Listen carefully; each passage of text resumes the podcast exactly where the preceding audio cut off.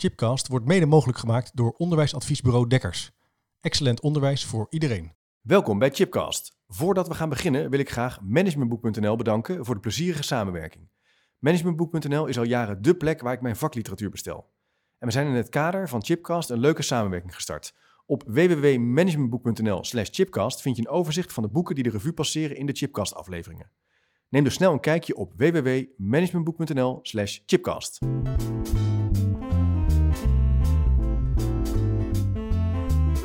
Welkom bij Chipcast, waar ik op zoek ga naar ongewone perspectieven en nieuwe antwoorden op vragen die mij bezighouden. En in deze podcast ga ik in gesprek met emeritus hoogleraar Piet de Rooij, die een prachtig boek heeft geschreven, Een geschiedenis van het onderwijs in Nederland. Een boek wat ons heel veel leert over het onderwijs van nu, door als het ware terug te gaan in de tijd, helemaal naar het begin van onze moderne samenleving, onze westerse beschaving, en dan als het ware helemaal naar het nu toe gaat. En uh, heeft daar uh, ja, bijna een soort uh, ja, reis in omschreven van hoe kunnen we nou kijken naar onderwijs, wat waren de belangrijkste bewegingen die er gaande waren, wat was de functie van onderwijs, hoe heeft zich dat de laatste jaren ontwikkeld, vorige eeuw, deze eeuw en daarvoor. En dat maakt het een ontzettend lezenswaardig boek.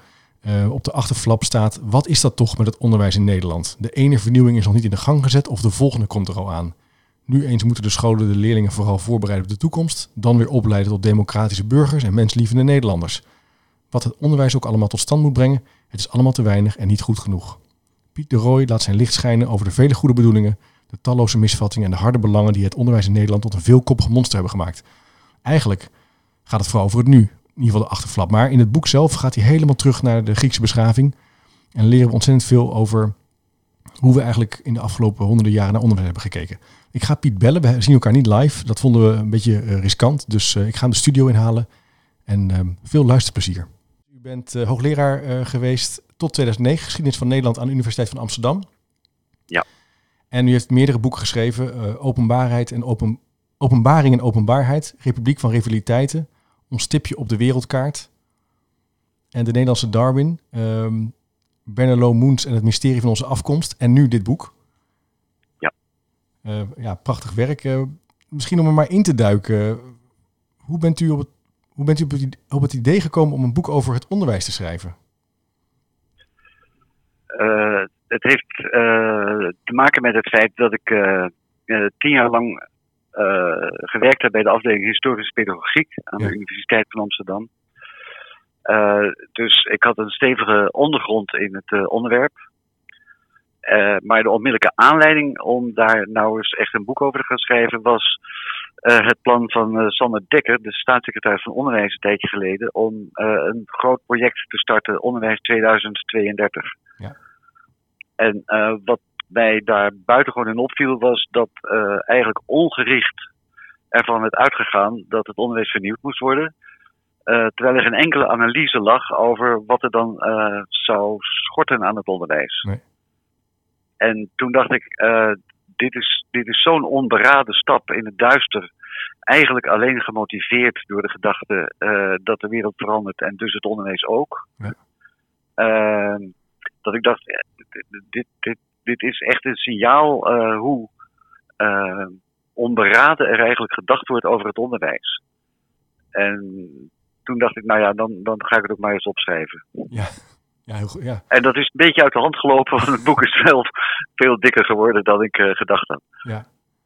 Oh, wat interessant, dat wist ik niet. Ja, dus dus um, een nieuwe stap om het onderwijs weer te veranderen was een aanleiding om weer terug te kijken en is het op een rij te zetten van hoe, hoe, hebben we, hoe hebben we eigenlijk gekeken naar onderwijs in de afgelopen eeuwen? Welke, ja. welke weg hebben wij afgewandeld ja. in de loop der tijden? Ja. ja. Ja.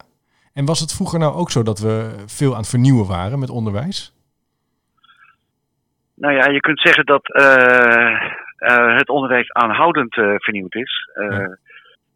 De, de, grote stap is natuurlijk de ontwikkeling van het volksonderwijs. laten we zeggen, dat zit op de overgang van de 18e tot de 19e eeuw. Ja. dan worden er twee dingen eigenlijk gedaan. En de ene, de ene is dat gevonden werd dat eigenlijk ieder kind toch een jaar of vier, vijf, zes onderwijs moest krijgen, het lager onderwijs. En wel ieder kind in de, in de bevolking. Uh, en dat, dat was een enorme stap. En het tweede was uh, dat men dus ook uh, daarmee begint vast te leggen wat kinderen allemaal zouden moeten weten. dus dat gaat veel meer dan de basale kundigheden van het lezen en schrijven bijbrengen. Dus dat was een moment dat we eigenlijk een soort onderwijs voor iedereen. Iedereen moet toegang kunnen krijgen tot onderwijs en gelijke kansen kunnen hebben. En daarom moeten we uh, kritisch naar ons onderwijs gaan kijken en het gaan verbeteren, gaan vernieuwen. Ja, ja, dan, ja dan krijg je dus een, uh, een ontwikkeling waarin uh, eigenlijk ehm, nou ja, om, om de zoveel tijd eigenlijk gedacht wordt, het onderwijs moet beter, want de eisen die gesteld werden aan het onderwijs werden ook eigenlijk voortdurend opgevoerd. en dan krijgt langzaam maar zeker, dat is een fase die we rond 1900 bereiken, langzaam maar zeker krijgen we dan het idee dat het onderwijs aanhoudend verbeterd moet worden en wel steeds drastischer. Ja. Het lijkt wel of de ideeën steeds radicaler worden. Ook de laatste eh, jaren. Uh, ja. is dat, is dat mijn eigen, bedenk ik dat nu zelf? Ja. Ja. Nee, dat is klopt wel. Klopt, ja. Klopt. Zeg maar, en dat, Kijk, dan, dan komt er zeker vanaf 1900 komt er een element bij. Uh, en dat is dat uh, er uh, in toenemende mate zeer verschillend gedacht wordt over het onderwijs. Aanvankelijk was het zo dat men uitging van de gedachte dat er een, een, ja, dat er een zekere cultuur is en dat dat die kinderen moest worden bijgebracht. En uh, die cultuur verandert nauwelijks. Dat gaat allemaal maar heel langzaam. Hm. Dus dat wil zeggen dat het onderwijs eigenlijk ook heel lang niet veel minder of meer deed dan het doorgeven van beproefde en ervaren kennis. Maar zo rond 1900 zie je dat men eigenlijk vindt dat men niet uit moet gaan van een vast bestand aan kennis en inzichten, uh, maar dat kinderen eigenlijk, die, die aan kinderen min of meer gedisciplineerd worden ingehamerd, maar dat men kinderen de ruimte moet geven om zelf de wereld te ontdekken en dan begint dus de nadruk te vallen op het kind in plaats van op de leerstof. Ja. En als dat en zo krijg je als het ware concurrerende visies op uh, hoe het onderwijs zich zou moeten voltrekken. Ja. ja, u omschrijft het ook in uw boek, dat is een verschillend wereldbeeld bijna. Kinderen die zich als het ware omhoog moeten werken tot de norm van de, van de expert, de leerkracht, die, of die de kennis heeft. Of andersom, uh, een kind mag zijn eigen beweging inzetten en zichzelf ontdekken. En de school is als het ware een plek daarvoor. Dat is eigenlijk een heel ander wereldbeeld bijna. Ja. ja, nee, dat klopt. En je ziet dus ook dat die, die grote onderwijshervormers van rond 1900, en de belangrijkste daarvan is uh, de Scandinavische Ellen Key, die over, uh, in heel Europa uh, gewaardeerd en bewonderd werd en die ook overal rondreist enzovoort. Die zei dat de bestaande scholen dat dat moorddadige instituten waren waar de kinderziel gesmoord werd. Ja. en dat er dus echt principieel ruimte moest worden gegeven aan kinderen die zichzelf uh, zouden moeten ontwikkelen, als het ware. En waarbij de leerkracht niet veel meer was dan, dan een begeleider. Ja. Uh, en uh, dat, laten we zeggen, dat zijn dus twee bijna diametrale opvattingen in het onderwijs. De, de ene groep vindt dat kinderen een beetje gedisciplineerd en geordend kennis moet worden bijgebracht. En de andere groep vindt dat uh, dat dat heel negatief werkt en dat je vooral de spontaniteit en de leergierigheid van kinderen alle ruimte moet geven. Ja. En die twee uh, die uh, strijden tot op de dag van vandaag eigenlijk met elkaar. Nog steeds, hè? Ja, je, dat zie je eigenlijk nog steeds wel terug in de, in, ook wel misschien in zekere zin in de wetenschap. Hoe we kijken wetenschappelijk naar het bestuderen van leerprocessen. Daar zou je dat ook wel in terug kunnen zien, die verschillende opvattingen. Maar goed, nou ja, je ziet het bijvoorbeeld nog in het feit dat aan de ene kant natuurlijk, zeker van overheidswegen, ervan uit wordt gegaan dat er uh, kerndoelen zijn en uh, die moeten linksom of rechtsom gehaald worden. Terwijl je aan de andere kant uh, scholen krijgt. we hebben nog niet zo vreselijk lang geleden die beweging gehad van het iedere wijs onderwijs. Ja, zeker ja. Waar, waarin dat werd afgezworen en als negatief werd beschouwd. En waarin vooral kinderen alle ruimte kregen om in hun eigen tijd en naar hun eigen belangstelling de dag in te delen. Ja, ja, boeien. We komen daar misschien zo nog wat verder, wat ja. uitgebreider over te spreken, uh, Piet. Wat ik nog wel interessant vind, uh, we zijn natuurlijk al wel gestart, maar uh, uw vader speelt ook een rol in het boek. En dat, dat is bijzonder om te lezen, maar zou u daar iets over willen zeggen voor de luisteraar die nu denkt, hey, hoe zit dat? ja, kijk, ik wou in het algemeen laten merken dat ik het onderwijs niet beschouw als, als een soort vreemde cultuur waar ik uh, betrekkelijk als een buitenstaander en objectief naar kijk. Maar dat ik uh, in allerlei opzichten betrokken ben bij het onderwijs. Ja. En in dat opzicht wou ik dus ook iets laten merken van de achtergrond waar ik uit voorkom. En in dat opzicht heb ik dus niet alleen mijn vader, maar eigenlijk mijn hele familie opgevoerd. Echt van mijn, van mijn vader tot mijn kleinzoon. Uh, uh, om voortdurend te laten merken, kijk, ik, ik zit daar met allerlei vezels aan verbonden aan het onderwijs. Ja.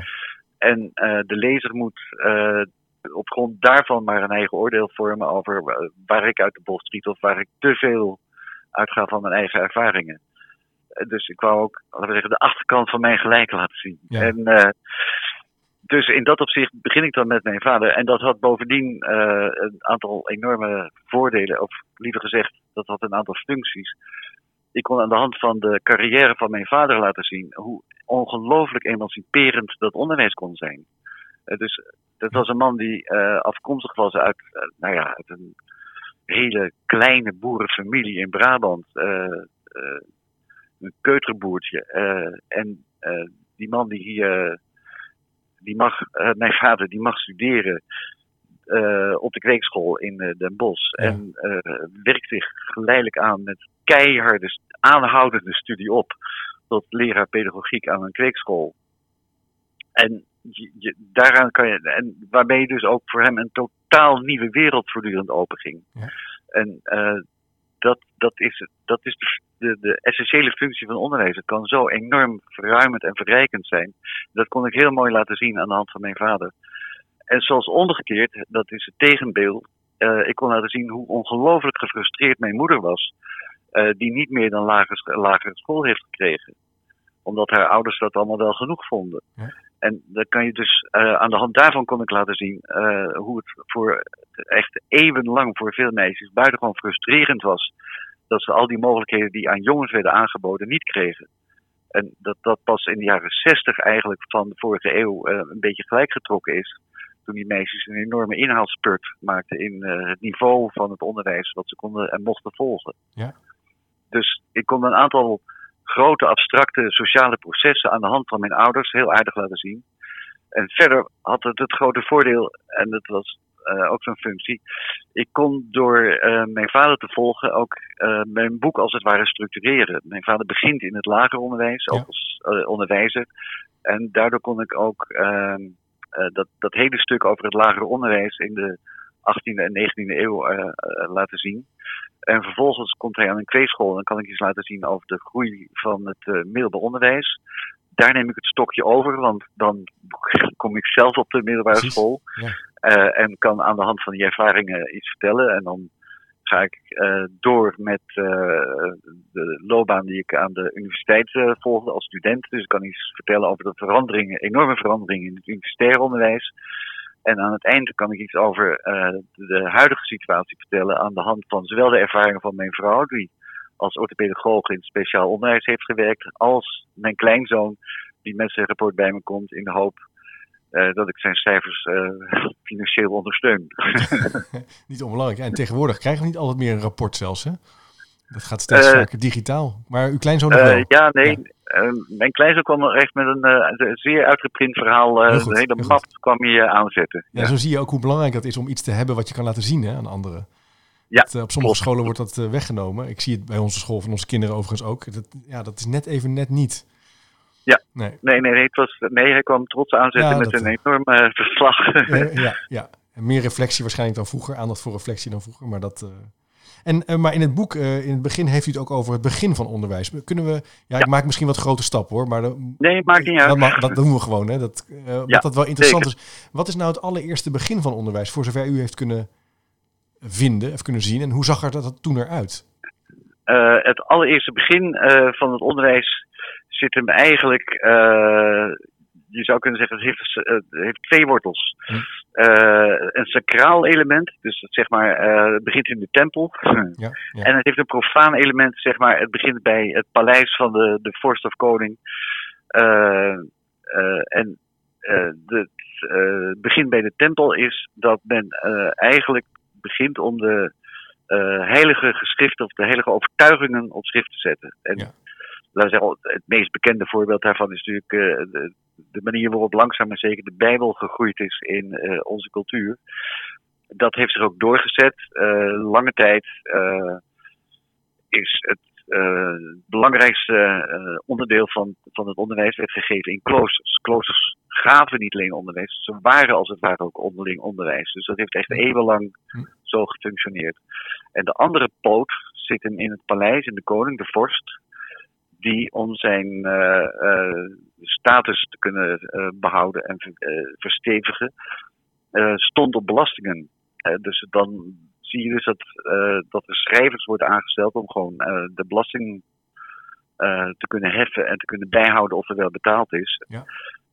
En dat profane element verzet, zich- zet zich verder voort in een langzaam maar zeker groeiende handel, eh, waarbij dus contracten moeten worden vastgelegd en eh, afspraken moeten worden bevestigd. En eh, ook onderling tussen handelaren communicatie gaat ontstaan over wie wanneer wat gaat leveren en, en hoe dat er dan komt. En tussen die sacrale en profane poot in ontwikkelt zich iets als wetenschap. Dus daar komen allerlei medische verhandelingen, juridische, eh, maar ook dingen als eh, filosofie en eh, astronomie. Ja.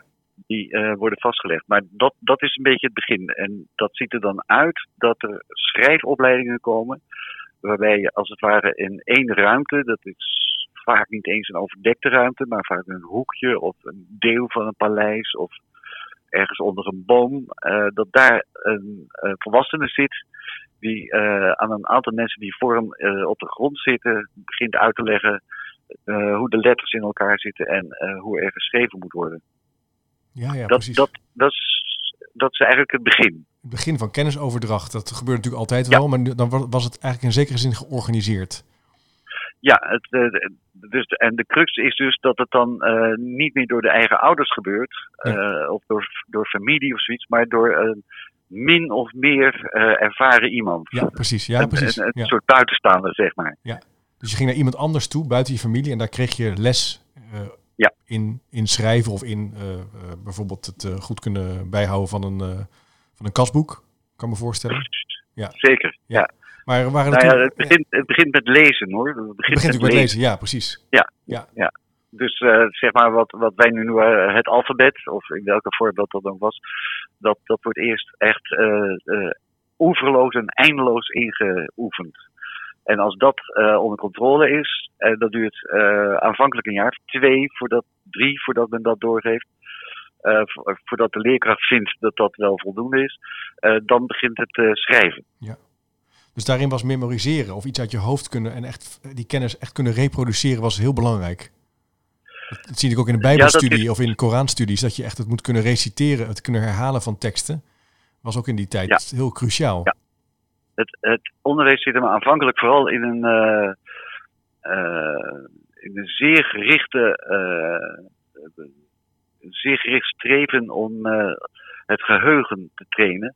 Ja. Eh, de, de mnemotechniek, eh, waarbij men eh, bijvoorbeeld op een gegeven moment echt leert om. eh, nee, nee, nee. Het, het mooiste voorbeeld is natuurlijk dat er echt wedstrijden waren in het reciteren van Homerus. Dat zijn echt tienduizenden regels. Ja. Er er werd echt wedstrijden in gehouden. En als iemand uitgeput ophield, want dat is toch wel een lang stuk, dan moest iemand het ter plekke over kunnen nemen. Hè. Dus die moest echt dat, dat Gewoon huppakee, moet je allebei gewoon paraat boeken, hebben. De Ilias en de Odyssee, moest hij echt gewoon helemaal uit het hoofd kennen. Ja, dat, is, dat kan je nu bijna niet meer voorstellen. Nee, en je ziet ook wel dat in het begin bijvoorbeeld eh Plato nog eh, klachten heeft over, ja, dat geschrijf, dat is allemaal wel leuk en aardig, maar hoe meer zich dat verspreidt, hoe minder het geheugen eh, op de proef wordt gesteld en hoe minder dat geheugen dus het, het echte werk kan doen. Er zit dus ook een gedachte achter dat dat kunnen herinneren, het paraat, praten kennis hebben, dat dat een vorm van wijsheid is, dat dat belangrijk is. Ja. Dat je daarmee Ja, vooruitgang boekt en nieuwe dingen Ja. aan kunt. Ja. Ja, klopt. Dus dat is eigenlijk het, echt het begin, het allereerste begin. Ja. En toen waren er natuurlijk nog geen competentieprofielen of eh, kerndoelen of examens, denk ik. Hè? Dat, eh, nou, examens wel, er waren wedstrijden. Dus Eh, ja, er waren, ja, er waren wel eerbewijzen. Eerbewijzen, ja. Mooi. Maar nee, verder was het, zoals door een Engelse historica ook wel eens gezegd werd, het, het was een giant riot. Het was één grote puinhoop. alles kon en het kwam in alle variaties voor. En sommige onderwijs, dat stelde echt helemaal niets voor. En het andere was zeer uitputtend en zeer intelligent en zeer verheven. En alles daartussenin. Ja. En als we nou naar nu kijken, dan. Maar dat, dat ik dan zelf in. Ik heb het idee dat veel van ons onderwijs, in ieder geval het beroepsonderwijs, is sterk gericht op het werk. Dat je, je gaat naar een opleiding of je leert om te kunnen werken. Uh, is dat, eh, kunnen we dat echt koppelen aan de industrialisatie? Of was dat eigenlijk eerder ook al wel dat uh, leren en school en opleiden gekoppeld was aan een vak? Zoals een... Nee, tot diep in de 19e eeuw vond men dat het onderwijs, zeker voor zover dat van overheidswegen verstrekt werd, eigenlijk helemaal niet uh, gericht moest zijn op een vak. dat was iets wat je in de praktijk leerde of, of wat je zelf dan moest organiseren. Ja onderwijs was eigenlijk vooral, uh, uh, voor zover, nogmaals, voor zover het door de overheid werd verstrekt of, of gecontroleerd. dat was een kwestie van het bijbrengen van beschaving. Ja. omdat men ervan uitging dat de verwerving van algemene kennis leidde tot deugdzaamheid. en dat is een groot goed in de samenleving natuurlijk. Ja. ja. En, dat, en hoe verder je kwam, daarin, hoe meer dat hielp bij het bereiken van status. dus het is heel sterk gerelateerd aan, aan status. Ja, precies. en je ziet dus ook heel merkwaardig dat dat, dat zie je nog het meest duidelijk in Engeland trouwens. Uh, dat als bijvoorbeeld de arbeidsbeweging begint in de 19e eeuw, dat ze niet zozeer gericht zijn op uh, allerlei technische cursussen uh, volgen, maar dat ze eigenlijk vooral de algemene beschaving tot en met Latijn willen leren, omdat dat status verstrekt. Dat is dus belangrijk voor de deugd en voor het, het, goede leven, als het ware. Ja. Een goed leven leiden. Want hoe, meer je, hoe meer je kennis neemt van de, de beschaving en van de klassieke beschaving en van de, de cultuur die in de loop der eeuwen is opgebouwd, hoe, hoe beter mens je wordt was de basisgedachte. Ja. En die wending naar beroepsvorming, nou, die zit eigenlijk pas in de 20e eeuw. Uh, begin van de 20e eeuw, dan, dan zie je bijvoorbeeld in Nederland dat er een nijverheidswet komt. En dan begint langzaam maar zeker uh, de overheid zich te bemoeien met het feit dat het onderwijs uh, misschien wel aardig is om algemene kennis en, en cultuur op te doen. Dat is zeker nooit weg. Maar dat het uiteindelijk toch ook moet leiden tot nuttigheid. En dat wil zeggen dat dat verbonden is met beroepsarbeid. Het zou wel verklaren waarom we vandaag de dag, maar dat zijn mijn eigen, is mijn eigen opvatting, wat minder waarde hechten aan kennis en steeds meer aan het handelen, hè, aan de vaardigheid, vaardigheid uh, ja, maar dat is ook wel, uh, dat, dat is maar hm? ten dele waar. Okay, dat, ja. kijk, het raar is als je kijkt naar de grote debatten over het onderwijs, tot echt tot de dag van vandaag. in het parlement bijvoorbeeld, dan zie je dat voortdurend er veel meer aandacht wordt geschonken aan algemene vorming dan aan beroepsvorming. Dat is echt een, echt een markant verschil. Oké. En laten we zeggen, bij de, ik heb dus bijvoorbeeld uitputtend de hele discussie uh, gereconstrueerd over de mammoetwet. Tot stand komen ja, ja, ja. mammoetwet. Nou, het heeft een jaar twaalf geduurd voordat dat er doorheen was. En dan zie je dat er echt, echt honderden pagina's worden volgepraat over de, de, positie van het gymnasium. Of die nou wel of niet uh, behouden moet blijven. Uh, hetzelfde zie je in de discussie over de middenschool van Van Kemenade. En over het beroepsonderwijs, dat gaat er echt in een vloek en een zucht doorheen. Dat is echt niet te geloven. Dat is echt een markant verschil. Hm. En, ook nu weer, uh, als je kijkt naar uh, een van de allereerste uitingen van de, waar ik in het begin over had, over dat project om het onderwijs 2032 te doen, ja. dan zie je dat uh, Paul Stabel met zijn allereerste voorzet komt met een samenvatting dat een, een leerling moet worden aardig, waardig en vaardig. En ook daar ligt dus in het aardig en het waardig ligt de nadruk op algemene vorming. Ja, als je het koppelt inderdaad aan algemene vorming. Ja. Dus dat aardig en waardig gekoppeld is aan die deugd. En dus die, ja. Precies, precies. En nee, wat, wat mij echt voortdurend verbaast is uh, de, de, de, nou ja, de overmaat aan aandacht voor de algemene vorming. en ik betreur dat trouwens ten zeerste. Ja, wat, kunt u dat toelichten? Nou ja, alleen al gezien het percentage leerlingen wat uh, beroepsonderwijs volgt, zie je dat het een wanverhouding is in de aandacht. Ja. En uh, als je kijkt naar de, de productie van geschiedwerken, dan zie je dus dat er over het beroepsonderwijs niet zo heel erg veel te vinden is. Dat is echt, nou ja, dat kan ik op twee handen tellen, het aantal boeken wat daarover gaat. Terwijl over de algemene structuur van het onderwijs en de algemene vorming, daar, daar, daar zijn boekenplanken over volgeschreven. Ja. Dat is echt een. een Zit een beetje nou ja, het. maakt echt een, een, onevenredige aandacht. Ja. Goh, daar zou ik er nog niet naar gekeken. Dat is wel interessant dat u dat ook zo uh, vanuit die historie analyseert. En um, ja. u spreekt ook wel over de grammatica van het onderwijs. Ja. Dat die eigenlijk sinds 1870 zo ongeveer vaststaat. Ja. Kunt u dat, kunt u dat wat meer toelichten? Dat, dat begrip grammatica vond ik interessant. uh, ja, de grammatica uh, is naar mijn smaak, nou ja, dat is natuurlijk in de eerste plaats een beeldspraak. Ja. Maar wat ik daarmee bedoel is dat er een aantal dominante vanzelfsprekende ordeningsprincipes zitten in het onderwijs. Zoals taal aan een aantal regels moet voldoen, waar we ons nauwelijks meer van bewust zijn. Zo functioneert ook in het onderwijs uh, een aantal uh, ordeningsprincipes. Bijvoorbeeld met name de indeling in het juist- of leerklassensysteem. Ja. dus er is een, een afgeperkte hoeveelheid leerstof en die wordt bijgebracht aan kinderen die apart, naar leeftijd, bij elkaar worden gezet. Ja. En dat betekent dus ook dat die uh, leeftijdsgroepen betrekkelijk homogeen zijn, terwijl ze voor 1870 dat niet zijn. Nee. Daar zie je dat leerlingen van, van zeer ongelijke geboortejaren gewoon bij elkaar zitten. je ziet dat de vakken die worden aangeboden in het onderwijs altijd in afzonderlijke vakken uh, zijn uh, ondergebracht. Uh, er is weinig overlap, of zelfs maar combinatie tussen de verschillende vakken.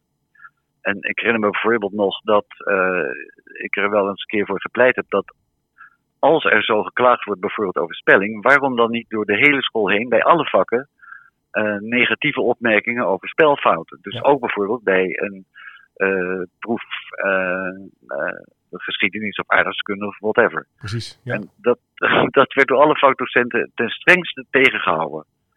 Die vonden dat echt verschrikkelijk. Dat, dat je bij een aardrijkskundeproefwerk uh, ook Ook nog eens op de. beoordeeld zou worden op de spelfouten die je uh, toepast. En de, daar zie je dus hoe de, de, de autonomie van ieder afzonderlijk vak, hoe dat heel krachtig uh, werkt. Ja. verder zie je dat er formele regels worden getroffen, die zelfs steeds verder verfijnd worden over zakken en slagen en over overgangsregelingen, et cetera.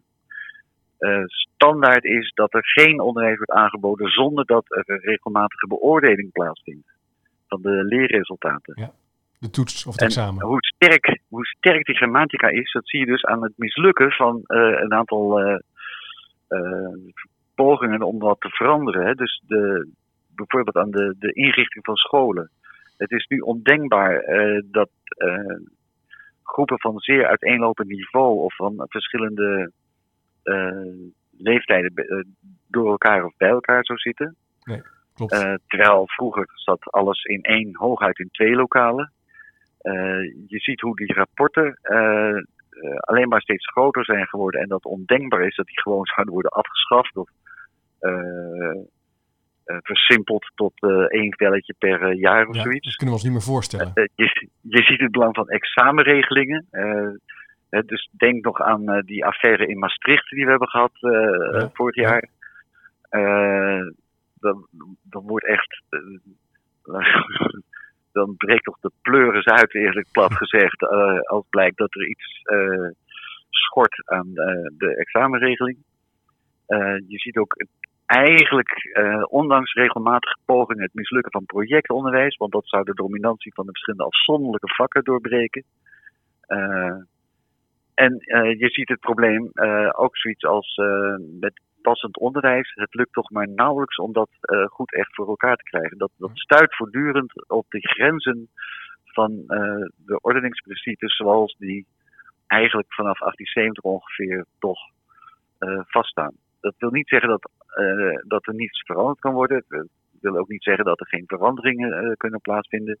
Maar, maar dat zijn ongeveer de grammaticale regels waar het onderwijs voortdurend ja. aan moet voldoen. of in ieder geval tegenaan loopt. Ja, we kunnen ons bijna niet voorstellen dat we zonder kunnen. Dat, dat is gewoon een. Nee. Jij hebt natuurlijk wel. Er zijn voorbeelden van scholen. Ja, ik heb eerder chef drummen van het Agora-onderwijs geïnterviewd in Roermond. Dat, dat ja. Die zegt, nou, we hebben een school zonder muren, hè, waar kinderen van alle niveaus bij elkaar komen. Ja. Uh, dan zie je dat dat, uh, ondanks dat ze daar best succesvol in zijn, heel, veel, heel scherp op wordt gereageerd ook. Uh, ja. En met name ook als de examens bijvoorbeeld iets lager scoren dan gemiddeld, wordt daar ook enorm op gereageerd. Hè? Dat is weer een ander punt wat u noemt. Dat is ook weer zo'n zo'n zo'n regel waar we ja. ja een grammatica-regel van kunnen zeggen, ja, dat, dat je moet gewoon examineren. Ja. Ja. En hoe komt het dat we dat... Nee, ik heb, ik heb nog een keer een gesprek gehad met uh, Jet Bussemaker, die toen uh, nog minister van het Onderwijs was. En toen hebben we wel eens gezegd van dat die examens, dat dat toch allemaal wel eens een stuk minder serieus genomen zou kunnen worden. En dat je misschien veel meer over zou moeten gaan. Ja naar, naar een soort beoordeling van wat er op die school gebeurt op enige wijze. Maar dat voor de toegang naar bijvoorbeeld de universiteit, dat daar gewoon een toelatingsexamen geldt. Ja. Uh, omdat je dan, namelijk, stel dat je bijvoorbeeld geschiedenis gaat studeren, dat je dan eens kijkt uh, of een leerling in de loop van zijn schoolcarrière voldoende kennis en inzicht heeft opgedaan om met enige kans op succes een geschiedenisopleiding te volgen. Ja. Nou, dat vond ze dus echt belachelijk. Er was niet eens aan beginnen te denken. Ja, en dan, dan zie je dus dat je ineens op zo'n grens stuit van, ja, dit, dit, is, dit wordt zo normaal gevonden, zoals het nu gaat, dat dat uh, letterlijk stuit op een denkgrens. Ja, een denkgrens. Oh, dat is wel een mooi begrip inderdaad. Ja. Ja, want je, zou, je ziet natuurlijk wel een beweging in het onderwijs naar meer formatief toetsen. Dus een soort inzicht van dat summatieve, dat cijfers geven, is niet altijd, vertegenwoordigt niet altijd het leerproces. Laten we meer aandacht besteden aan hoe een student of leerling met feedback omgaat en uh, zich kan, kan reflecteren. Maar ja, het is ook wel fijn om soms, uh, ja, als je wiskunde gaat studeren, dan moet je wel een aantal dingen gewoon kunnen. En daar, daar past een summatieve toets ook natuurlijk wel bij. En inderdaad, uh, ja, ik weet nog bij de universiteit, wij moesten, ik kwam van, het van de HAO-opleiding, moesten we een toelating, toelatingstoets doen. Ja. ja, dat was wel heel duidelijk. Het was gewoon, je haalt hem of niet. En als je hem niet haalde, dan was het klaar. En, ja, nee, dat was, dat was jammer. Maar dan, dan, uh, was er in ieder geval, dan past het even niet. Nee, nee precies. Dan kan je, het volgend, je kan het over half jaar nog een keer proberen. En, ja. en daarin zag je natuurlijk het verschil tussen het wiskundeonderwijs op de HAVO, wat ik dan heb ge, ja. gehad, en wat je dan later op de universiteit moet kunnen. Daar zit er gewoon een verschil tussen. Dus dat moet je ja, bijspijkeren. Precies. en ja, niet iedereen kan dat ook. Daar, daar, nee. Maar ja, als je het heel graag wil, nou goed, dan krijg je natuurlijk een spannend gesprek van tussen ja, motivatie en kunnen, bekwaamheid. Ja ja. ja, ja. Maar interessant hoe, dat, hoe, die, hoe die wetten eigenlijk, hè, uh, eigenlijk denkgrenzen vertegenwoordigen. Dat is wel een sterk. Uh, en hoe komt dat nou dat we. Ja, net lijkt het anders waar. U heeft het in uw boek ook wel over de stalen ring in het onderwijs. Ja. Um, ja. Uh, kunt u dat misschien toelichten? En zit u in relatie? zit u in relatie? Het zijn mooie concepten, toch? ook weer een mooi nou begrip. het is ehm, uh, het is een beetje ontleend aan uh, de politieke geschiedenis, waarin uh, al wat langer ehm, gesproken wordt over een, een soort ring van belangenbehartigers rond dat parlementaire proces. Ja. En wat ik heb overgebracht naar de geschiedenis van, van het onderwijs, omdat je dus ziet dat, dat er een een ongelooflijke waaier is aan zowel van overheidswegen als particuliere belangengroepen, stichtingen, adviesbureaus ja. enzovoort. Hè. Dus dat, dat van, van SLO en CITO tot via vakverenigingen en belangenverenigingen en lerarenverenigingen. Uh, tot en met een, uh, een waaier aan uh, bijscholingsactiviteiten met, met allerlei instellingen. Ja, ja. en beschikbare interim managers en whatever. Ja. En dat, dat is een groep die zeer betrokken is bij het onderwijs, maar die met elkaar wel ehm, een, een, soort, wat zullen we zeggen, een soort gemeenschappelijke uh, richting uitduwen, namelijk dat het onderwijs beter kan. Ja. ja uh, en dat, dat leidt er ook toe dat daarmee eigenlijk impliciet wordt gezegd dat het bestaande onderwijs niet deugt, of althans tekortschiet. Ja. en dat heeft dus uiteindelijk tot gevolg dat veel leerkrachten zich ondergewaardeerd voelen. Want uh, ze staan in de klas en uh, functioneren niet zoals het zou kunnen. De, de lat kan hoger, is uh, veel gebruikte zin. Ja. en dat zorgt er ook voor dat veel leerkrachten, als, dat, dat blijkt ook uit de enquêtes, eigenlijk vinden dat ze te weinig gewaardeerd worden voor het werk wat zij doen. Precies, ja. ja. Terwijl omgekeerd uit opinieonderzoek onder ouders bijvoorbeeld blijkt dat de ouders in het algemeen wel tevreden zijn over het onderwijs. En dat dus de tevredenheid over uh, de leraren groter is dan de leraren zelf denken. Eigenlijk is dat een beetje zorgelijk en jammer. Het is een van de achtergronden ook van uh, de, de acties die we de laatste jaren gezien hebben, met name van PO in actie. Ja. Uh, waarin ze toch uiteraard natuurlijk over meer salaris praten. Maar het is toch ook vooral te interpreteren als een uiting van uh, dat ze zich miskend voelen, ondergewaardeerd voelen. Ondergewaardeerd, ja, zeker. En dat is, dat is erg jammer, want we zijn erg afhankelijk van die mensen. Ja. Ja, dus het is tijd dat, dat we daar ook dat we dat proberen te veranderen en te verbeteren. Maar dat is nog niet zo makkelijk. Nee, nee. klopt. Want het valt mij ook op, er zijn zoveel van die partijen en de ene vindt dit, de ander vindt dat. En ze, ze, ze, ze, hebben allemaal goede bedoelingen, ze willen allemaal iets bereiken, maar het lijkt wel of het ja, soms een soort krabbeton is. Hè? Je komt ermee niet, je komt er niet meer uit. Je trekt elkaar bijna omlaag naar eenzelfde middelmatig, uh, ja. middelmatig resultaat, ondanks dat je dat niet wil. Klopt, ja. ja. Dus, dus dat is een beetje de staande ring. Hij zit om, uh, om het primaire proces heen een, uh, een grote groep mensen die uh, aan het gesprek deelnemen en die van alles willen en uh, et cetera. die soms ook wel de overhand krijgen. Dus dat hebben we nou gezien bij de parlementaire onderzoekscommissie Dijsselbloem. Hoeveel mensen zich bemoeid hebben met de verandering van het onderwijs toen. Ja. En dat de leerkrachten zelf eigenlijk een beetje passief als slachtoffers daarin worden meegezogen. Ja. Uh, en daarmee steeds meer het idee krijgen dat ze de autonomie uh, aan het verliezen zijn. Dat ze Ja. niet meer uh, de baas over hun eigen proces zijn. Nee, dat herken ik wel. Dus de, vandaar ook misschien PO in actie of andere vakgroepen die zeggen wij gaan weer een vuist maken. Nu is het afgelopen. Ja. het valt mij andersom ook wel op dat, dat leerkrachten ook niet altijd bijvoorbeeld de ontwikkeling in de wetenschap of inzichten uit de onderwijskunde tot zich nemen. Dat ze best wel gesloten Top. zijn in hun werk, in hun klas, Ja. in hun school. En, en, en niet altijd de tijd hebben of het als zien als onderdeel van hun werk. Heel veel ook wel hoor, maar veel ook niet. En uh, ja, dat is natuurlijk ook uh, zonde. Ja, dat klopt. De, de, voor dat, dat is ook zo. Kijk, lesgeven is behoorlijk intensief. Ja. Ja. Wat dat betreft zijn we natuurlijk ook gewaarschuwd door het feit dat uit allerlei onderzoek blijkt dat het aantal burn-outs in het onderwijs zeer hoog is. Ja. Ja. Dat het de beroepsgroep is waar zelfs dit het meeste voorkomt. Ja. Dus dat wil zeggen, we moeten ook geen onmogelijke eisen aan nee, stellen. Precies. Nee, dat klopt. maar aan de andere kant is het wel zo dat, dat ze zich als het ware terugtrekken uit in zichzelf. Dat, dat ze niet meer volgen wat er in de wetenschap gebeurt. Uit een soort zelfbescherming van. ja. ja. Uh, we hebben het al druk genoeg. Uh, laat ons. Laat ons maar. Ja. En er komen natuurlijk ook allemaal Ja. taken bij. Hè? Dus ik, ik, ik, sprak, ik heb veel leerkrachten gesproken, bijvoorbeeld in het MBO-HBO-onderwijs. Die zeggen: ja, mijn voorbereidingstijd wordt, is, is verminderd. Ja. Ik, ik geef uh, 25 tot 30 uur les. Ja, en dan moet ik ook nog uh, een studiedag over, uh, over dat we gaan kantelen. Of weer naar een teamdag. Of dit of dat. Ja, Ja. dat gaat gewoon niet meer. Ik heb Nee, onder andere nee, Ton, Ton van Haperen daarover geïnterviewd. Die columnist die daar ook heel Ja. eh, het ondergang van de leraar heeft geschreven. Een heel mooi boek. Ja.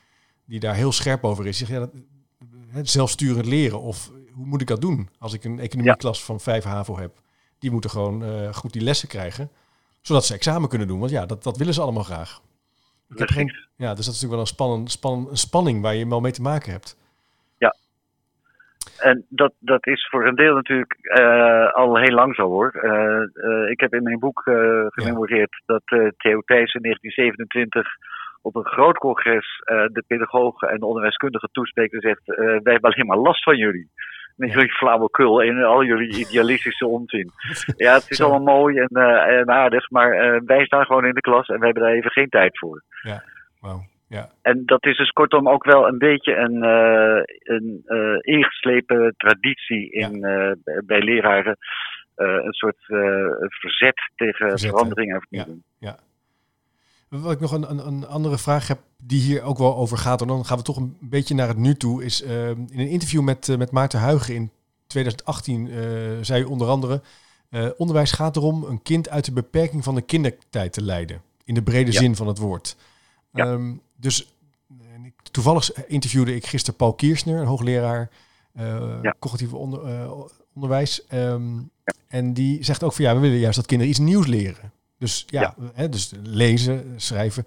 Hoe kijkt u nou tegen nieuwe trends aan als zelfsturing en ontdekkend leren, onderzoekend leren in het licht van, van dit boek en ook als historicus?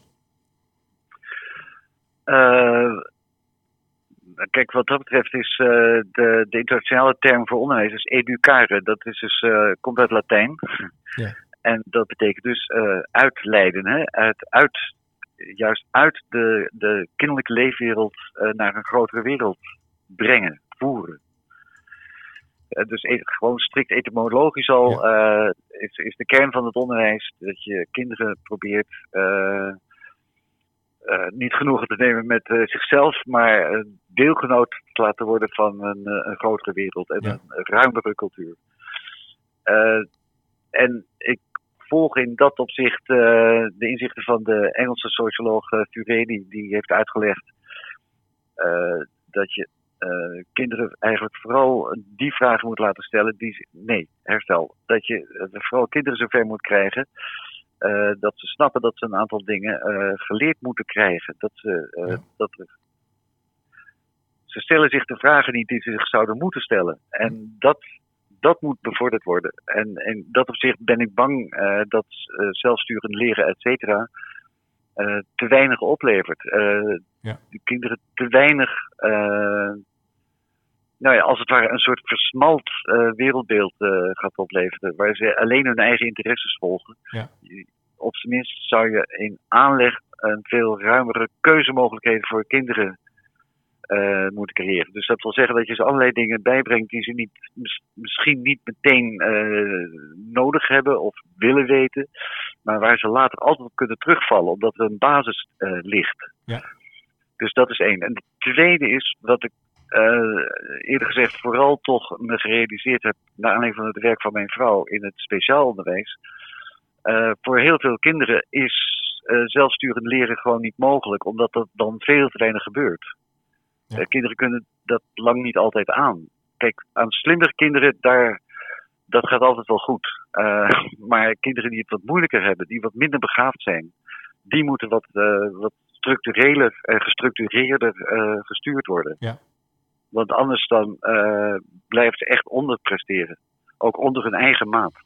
Ja, dat herken ik zeker. Ik, ik heb nu in de podcastreeks een aantal mensen geïnterviewd die dat, ook, dat punt ook echt heel sterk neerzet. Onder andere Eva Nijkens van de Ellen Turing School in Amsterdam, maar ook wel andere vakgenoten die zeggen, ja, kinderen met een, met, die moeite hebben met lezen. Of die ouders hebben die niet uh, Nederlands uh, spreken als eerste taal. Of ja. die last hebben met rekenen. Ja, dat vraagt echt wel ja. hele duidelijke, goede lesvoorbereiding, een goede les uh, herhalen. Maar dat, ook, dat vergt gewoon een hele gestructureerde instructie en veel herhaling. Ja. Maar ook op de middelbare school is dat ook zo. Ja. ja. En je ziet het dus ook uh, bijvoorbeeld bij de vakantie. Uh, kijk, uh, slimme kinderen van, met, met, ouders die daar een beetje voor hebben en die daartoe in staat zijn, die, die groeien nog door in hun kennisniveau en in hun vaardigheden ja. tijdens de vakantie. Ja, terwijl kinderen in het speciaal onderwijs in het algemeen terugkomen met een gedaald niveau. Ja. Dus standaard bij het speciaal onderwijs was dat kinderen, dat de leerkrachten in september zeiden: oké, okay, we gaan eerst maar weer eens een maand herhalen en ja. ophalen. Ja, ja. Ja, en dat speelt dan, overigens ook in het normale onder, of het basisonderwijs ook wel hoor. Dat kinderen gewoon weer opnieuw ja. uh, moeten kijken naar de tafels, hè, bijvoorbeeld. Of de, ja. dat rekenen Klopt. gewoon even lastiger gaat of schrijven. Ja. Ja, als je geen kaartje schrijft naar je opa en oma, omdat dat gewoon niet ja, dan, dan onthoud je dat niet, die vaardigheid. Dan verlies je het. En dat is dus, uh, en, en, dat is dus de zwakke kant van uh, zelfsturend leren. Het klinkt hartstikke leuk en ja. aardig. En het is uh, in een aantal gevallen ook best doenlijk. Alleen ja, ja. zeker niet over de hele range. Nee, niet over de hele range. En dat wil niet betekenen dat we niet aandacht besteden aan een aantrekkelijke, fijne schoolomgeving. Hè? Want dat is ook wel waar u het boek onder andere mee afsluit. Hè? Het is niet één, één perspectief wat het beste perspectief is. We moeten eigenlijk toch nee. gaan voor de, voor de compromis. Voor, het, voor de oneindige samengang van belangen. Nou ja. Zeg ik zelf. Mijn, ja. mijn grote voor. Mijn, nou, grote voorgang. Nee, ik, ik, ik uh, uh, mijn vader had een grote. We komen terug op mijn vader. Mijn vader had een grote waardering wat heet ontzag voor Langeveld. Uh, dus de centrale pedagoog in het midden van de vorige eeuw. En die zei, nou ja, waar het gewoon om gaat, dat is dat bij gewone kinderen op gewone scholen met gewone docenten goed onderwijs wordt gegeven. Ja. want het is een vak. En uh, dat moet je gewoon. Uh, uh, daar moet je niet al te idealistisch over doen. Dit is gewoon een goed vak. Over loodgieters praat je er ook niet over dat het een, een, een verheven bezigheid is. Nee. Het is gewoon professioneel handelen. Professioneel handelen en dan moet je leren. Ja. En dan Ja. moet je voor naar school, dan moet je voor studeren en veel oefenen, Ja. veel doen, veel feedback op krijgen. Ja, dat nou, is ook helemaal. eh, Zo, zo gaat dat. Ja. Mooi, ik heb, ik heb nog twee afsluitende vragen, ehm, als je Ja. het goed vindt, Piet. Eén, kijk of die is de rol van straf. Die vond ik wel interessant. Ehm, in het boek schrijft u daar iets over dat eigenlijk in de klassieke zin van onderwijs, als we ver teruggaan in de tijd, was straf een belangrijk, ja, hoe zeg je dat, eh, manier om eigenlijk eh, te zorgen dat je een gewenst resultaat krijgt. Dat doen we nu niet meer. Ehm, Het was zelfs de enige manier. ja, de enige manier, hè? Je Ja, kijk, men heeft heel lang gedacht dat, dat kinderen dus eh, eigenlijk alles al in zich hadden. Dus eh, eh, je zou het kunnen zien als een, eh, als een eikeltje. De, daar zit de hele eikenboom al in. Zo keek je naar kinderen. Er zit eigenlijk alles al in. heel boeddhistisch is dat. En dat, ja. dat ontwikkelt zich min of meer vanzelf. En eh, de enige manier om dat proces van dat groeien naar eikenboom eh, te beïnvloeden was gewoon eh, fysiek ingrijpen. oh, wauw, dus dus je ja. moet echt prikken. En dat was dus waarom eh, onderwijzers vroeger echt eeuwenlang eh, als standaard de, de plak en de roe eh, onder handbereik hadden. Ja. En dat is pas eh, veranderd als men eh, heel anders gaat kijken naar hoe mensen kennis verwerven. Dus dat vindt in de psychologie plaats, zo in de, in de 18e eeuw zo'n beetje. En dan zie je dus dat de plak en de roe langzaam maar zeker worden afgeschaft. Hoewel er in Engeland tot voor kort werd geslagen, maar goed, Ja. dat is het traditioneel Eh, en dat men eh, dus eh, een, een idee krijgt dat, dat kinderen als het ware een, een blank slate zijn, dus een, een schone lei waarop geschreven moet worden. Dus dat, dat waar je geleidelijk aan stapsgewijs kennis moet gaan toevoegen. Ja. Dat is een enorme verandering die ertoe geleid heeft dat dat hardhandig en fysiek straffen is afgeschaft. Eh, en naar veel subtielere vormen van beïnvloeding is overgegaan. Want het wil niet zeggen dat er geen disciplinemaatregelen meer worden genomen. Nee. Alleen ze zijn veel zachter. Het gaat veel meer over eh, berispingen, onthouden van aandacht en, en dat soort mechanismen Ja. waarmee kinderen worden gedisciplineerd. Voor zover nodig. Voor zover, ja, want dat is natuurlijk. Hoewel, je, je merkt, je hoort nu wel dat. ik had een rapport over gelezen dat in Nederland. Nederland de meest rumoerigste, rumoerige eh, lokalen heeft ter, eh, van Europa. Dus dat wij wel klaslokalen hebben waar veel wordt gepraat, weinig wordt stilgezeten. Gezeten, en dat dat weer invloed heeft op, eh, op leren. En op, dus wij zoeken wel nog volgens mij naar. Ja, wat is nou eigenlijk gezag? Hoe kan een leerkracht zorgen voor een, voor een prettige werkomgeving en een leeromgeving? Zonder, Ja, dat klopt. zonder meteen Ja. te gaan slaan natuurlijk. Nou ja, kijk, er, er, is, eh, er is een interessant experiment, hoe het, een veranderingsproces geweest op een school in Rotterdam, wat, wat één grote puinbak was, eh, waar een nieuwe eh, directeur van buiten werd aangetrokken, Ja. die meteen begonnen is met te zeggen dat leraren voortaan niet getutoieerd werden door de leerlingen. Ja, ja. En dat, dat gaf een, een verandering van, van sfeer in die school, die zich geleidelijk aan heeft doorgezet, waardoor het, het gezag van leraren en daarmee dus ook de invloed die ze konden hebben op eh, de, de sfeer in de klas eh, aanzienlijk verbeterd is. Ja, zo zie je. Hè? Dat, soort processen Ja, moet je natuurlijk wel in de gaten houden. Ja, heel boeiend. Nou, Piet, ik, kan nog, eh, ik kan nog zeker denk ik wel uren met je doorpraten. Ook omdat je zo ontzettend, veel, weet, ja, zo ontzettend veel weet over onderwijs. Het is een prachtig boek. eh, ik ga toch platte reclame maken. Koop dat boek hoor, vind ik. Het is echt heel mooi om te lezen. En, en, en, deze, ja, het is heel zorgvuldig omschreven met heel veel weetjes en feitjes over pedagogen, wetenschappers, die, waarvan ik het bestaan nog niet wist. Die ga ik allemaal weer opzoeken. Um, ja. Piet, dankjewel voor je tijd. Leuk dat je even in de studio wilde, of in de uitzending wilde komen. Op afstand. Hè? Dat doen we even zo. Wie weet vinden we nog een keer een, een, een, alibi om dat nog eens een keer te herhalen. Maar dankjewel voor je tijd. En um, uh, nou, tot de volgende keer, zou ik maar zo zeggen. Met veel genoegen. Mag ik nog één slotwoord? Graag.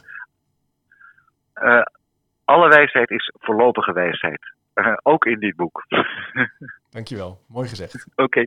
Tot kijken. Dag. Dag. Nou, beste luisteraar, dat was mijn gesprek met Pieter Roy. Jeetje, wat een ontzettend uh, boeiend gesprek. Ik sta nog best wel uh, een beetje te stuiteren van de inzichten die ik heb opgedaan. Uh, omdat hij als het ware vanuit een historisch perspectief toch heel anders kijkt naar de vraagstukken die we vandaag de dag meemaken. En daar geeft hij ook duiding aan. Ik vond bijvoorbeeld die denkgrenzen die we hebben in ons onderwijs interessant vandaag de dag. En hoe straf een belangrijk onderdeel was om dat eikeltje tot een eikenboom te laten groeien. Maar er waren er nog veel meer. Hij gaf me hierna nog, toen we ophingen, ook nog een aantal leestips. Uh, onder andere de Becijferde School van Roger Standard en Belg. Die ga ik zeker lezen en uh, misschien wel benaderen voor een podcast. Ik hoop dat je het hebt, uh, leuk hebt gevonden, deze podcast. Met Pieter Roy op afstand, maar goed hoorbaar volgens mij. Over een geschiedenis van het onderwijs in Nederland. Kijk zeker ook even op chipcast.nl slash doe mee. Krijg je automatisch de nieuwsbrief in je mailbox gratis en voor niks. En op managementboek slash chipcast vind je de boeken die ik behandel in de chipcast. Of die voorbij komen op een boekenplank. Die kan je altijd bestellen. En het boek van Piet staat er ook bij. En uh, wat mij betreft een, een, warme aanbeveling om die, om die aan te schaffen. Het, leest lekker en het is echt heel inzichtelijk. bedankt voor het luisteren en ik zou zeggen tot de volgende keer maar weer.